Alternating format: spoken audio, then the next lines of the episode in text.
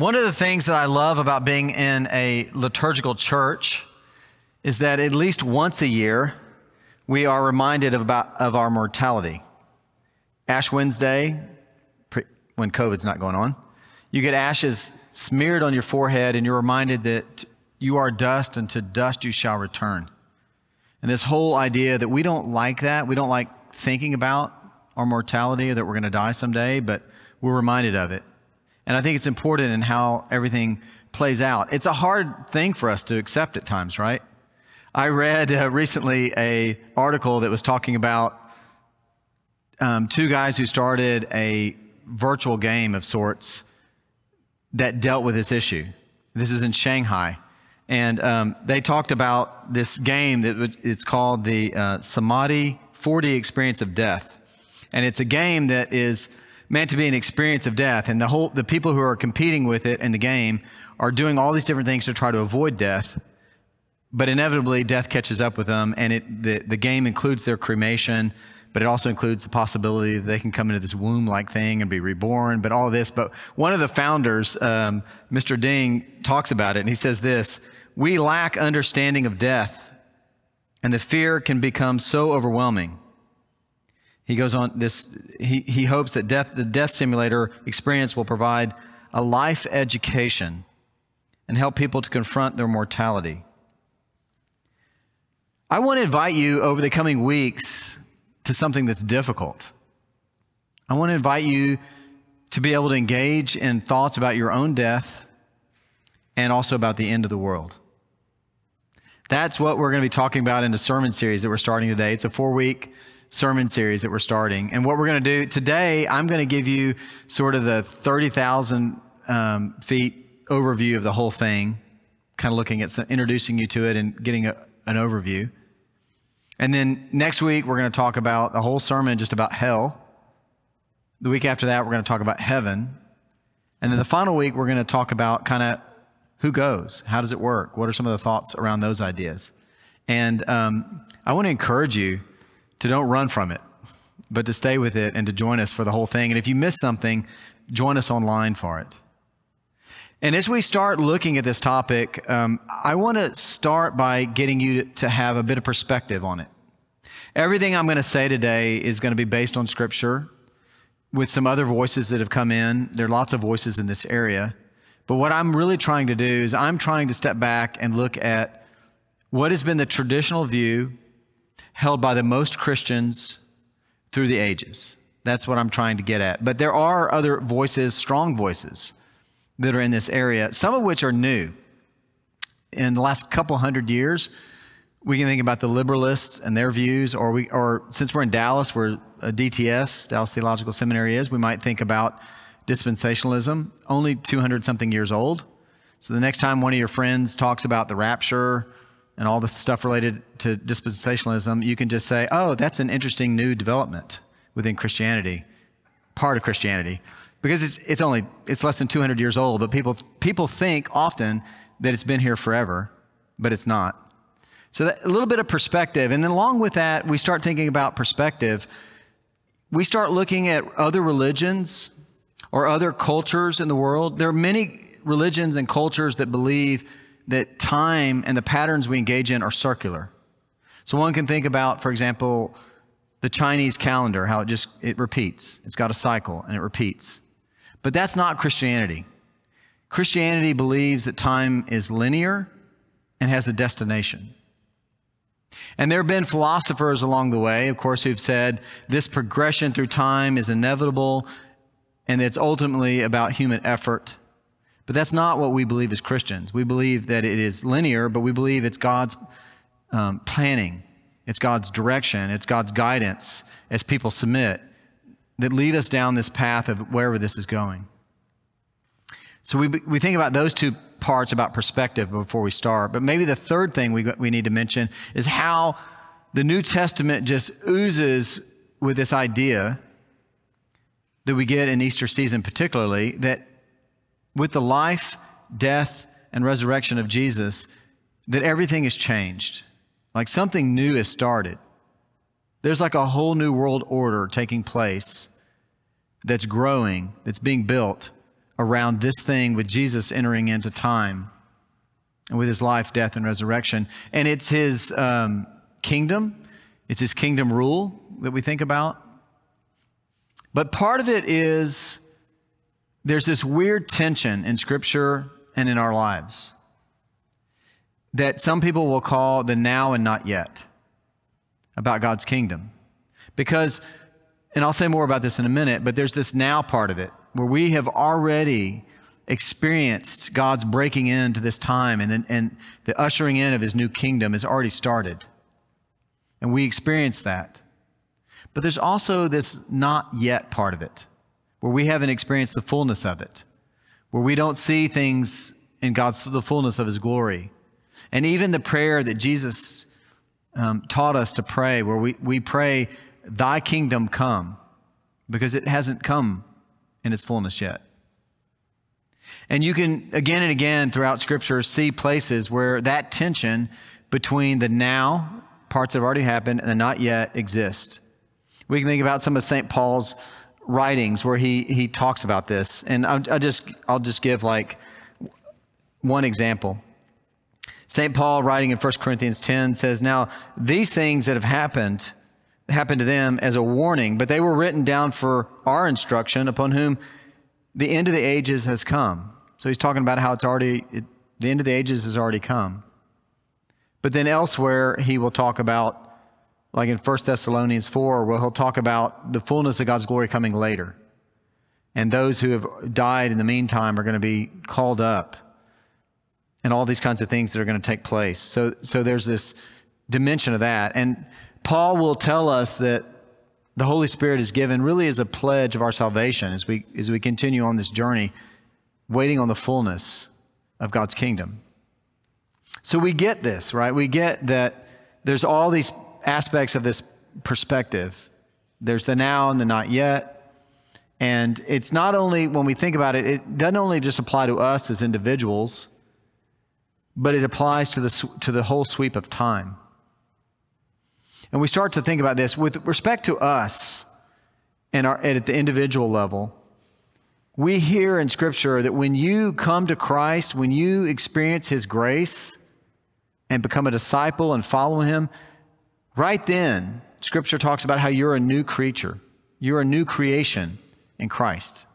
It's happening right then. Boom. But then we'll hear in other places in Scripture about how we are citizens of above.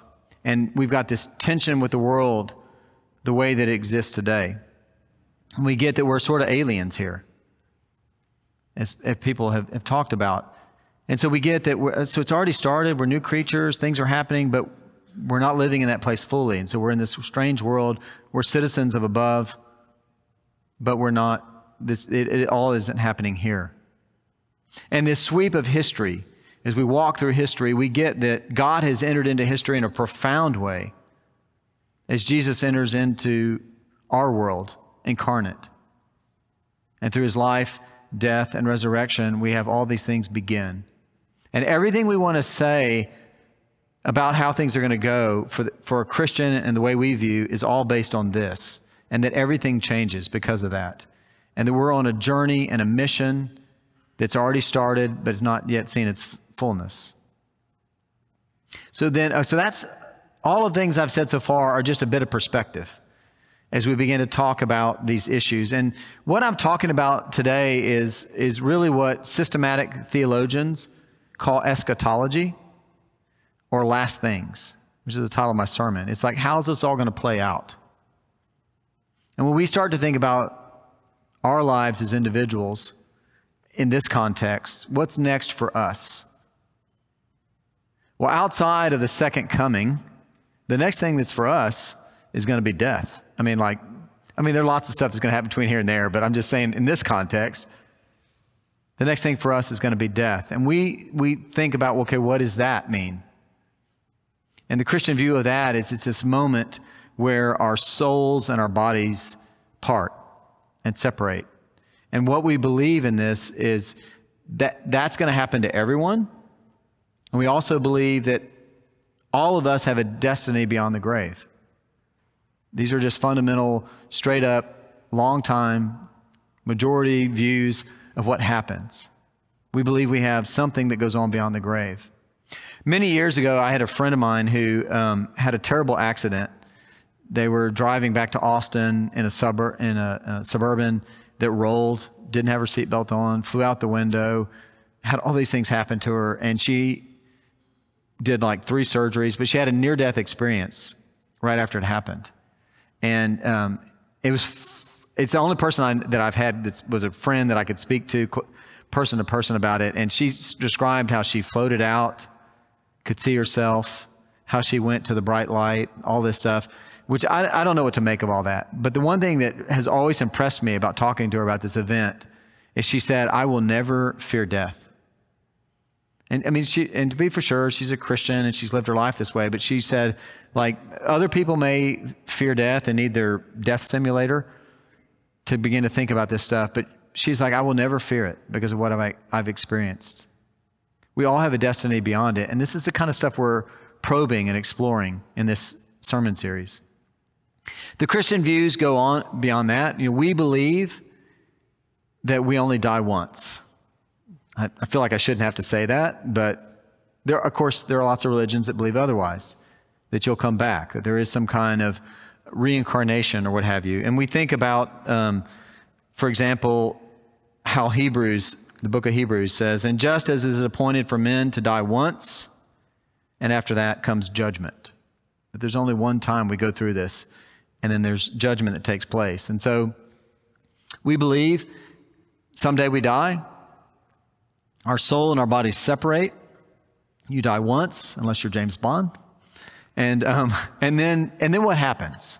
How many of us know, think about or have thought through what's going to happen next, or at least what is the Christian teaching about what's going to happen next? And again, there are lots of voices out there. I'm going to try to present the majority voice. The next thing that happens is said is we come to a thing called the particular judgment. And Scripture talks about the general judgment that's going to come at the end of the age, but there's also this concept that's, that's based on Scripture that is the particular judgment. And the idea here is that after you die, based on how you lived, your faith, your life with God, your response to all these things that happen, that you're going to go someplace immediately after this and we start to think about how you respond to all that. And, and there are this idea that you're going to go to heaven initially, or you're going to go to hell, or there is this weird possibility of a third place, which I know will freak some people out to even mention, but in fairness, I've got to mention it. Lots of footnotes, and I'll say more about it in a minute. But this idea that there are these different places, right? And I want to read for you what is probably the central passage of Scripture that this whole notion is based on, right? And it comes from the, the book of Luke, the Gospel of Luke, in the 16th chapter. This will be familiar to many of you. Um, but Jesus says, There once was a rich man, expensively dressed in the latest fashions, wasting his days in conspicuous consumption. This is the message translation, by the way. A poor man named Lazarus, covered with sores, had been dumped on his doorstep. All he lived for was to get a meal from scraps off the rich man's table. His best friends were the dogs who came and licked his sores. And then he died, this poor man, and was taken up by the angels to the lap of Abraham. The rich man also died and was buried. In hell and torment, he looked up and he saw Abraham in the distance and Lazarus in his lap. And he called out, Father Abraham, Mercy, have mercy. Send Lazarus to dip his finger in the water to cool my tongue. I'm in agony. I'm in this fire. But Abraham said, Child, remember that in your lifetime you got the good things, and Lazarus the bad things. It's not like that here. Here he's consoled and you're tormented. Besides, in all these matters, there's a huge chasm set between us that no one can go from us to you, even if he wanted to nor can anyone cross over from you to us. They're in very different places immediately.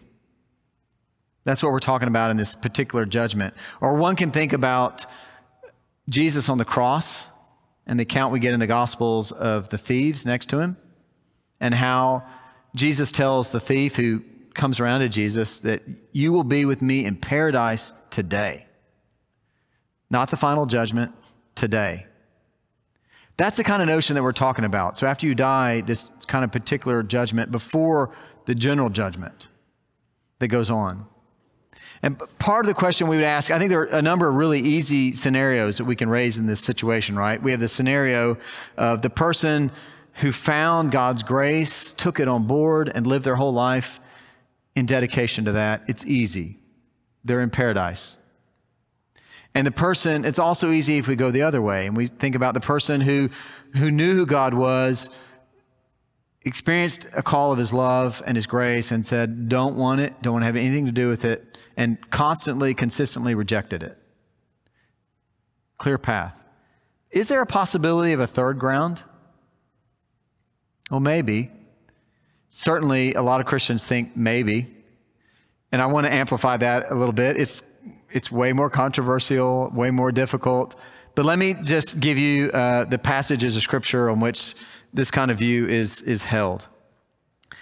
1 Corinthians 13, uh, sorry, verse 3 chapter 3, verses 11 15 says this No other foundation can anyone lay than that which is laid, which is Jesus Christ. Now, if anyone builds on the foundation with gold, silver, precious stones, wood, hay, straw, each man's work will become manifest. For the day will disclose it, because it will be revealed with fire. And the fire will test what sort of work each has done. If the work which any man has built on the foundation survives, he will receive a reward. But if any man's work is burned up, he will suffer loss, though he himself will be saved, but only as through fire. What does that mean? It's going to be saved, but only as through fire? This idea that whatever happens is on the foundation of Jesus. There's one more passage I want to read on this Matthew 12, verse 31. It says, And whoever says a word against the Son of Man will be forgiven, but whoever speaks against the Holy Spirit will not be forgiven, either in this age or in the world to come. Pausing on that last part of that phrase, in the, or in this age or in the world to come, the age to come. And the significance of that is to maybe imply that there is the ability to be forgiven later. And what is that? Okay, I'm gonna I'm gonna rock all my my former Catholic friends for a second because what we're talking about here, and I just want to be honest about it, is it's purgatory. And so let me just say something about that for two seconds before lightning strikes me. Um, the um, the idea here is that maybe maybe possibly there is this other thing.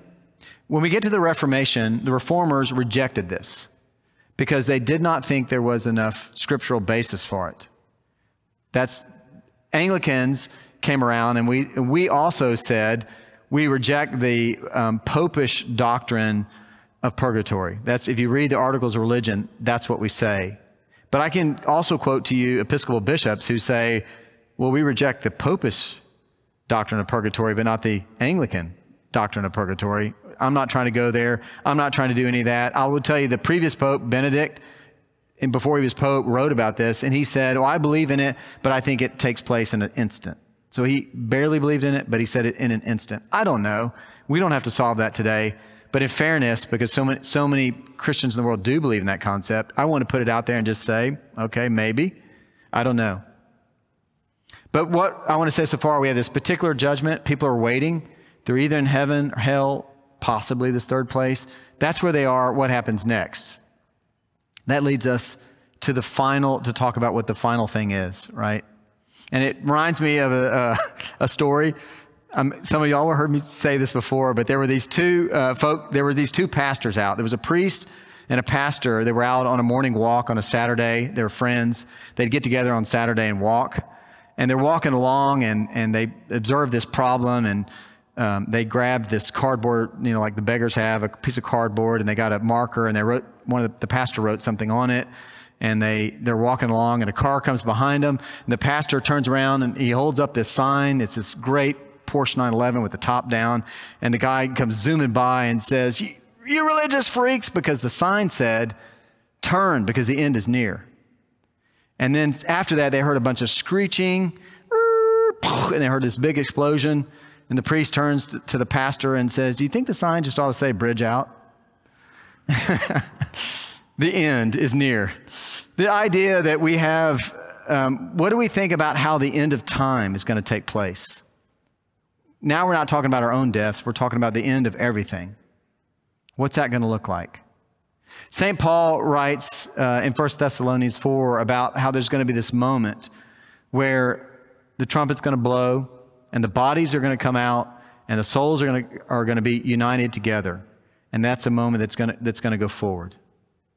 And there's this whole, again, notion about the rapture and millennialism that's in the last 200 years. I'm walking by that. Forget that. But it brings us to the judgment, this final judgment. And we talk about this in, in our creed, right? We have this uh, moment where we, we say, He will come again to judge the living and the dead. We're going to say that in a few minutes. We, have, we believe there's this moment where that's going to take place.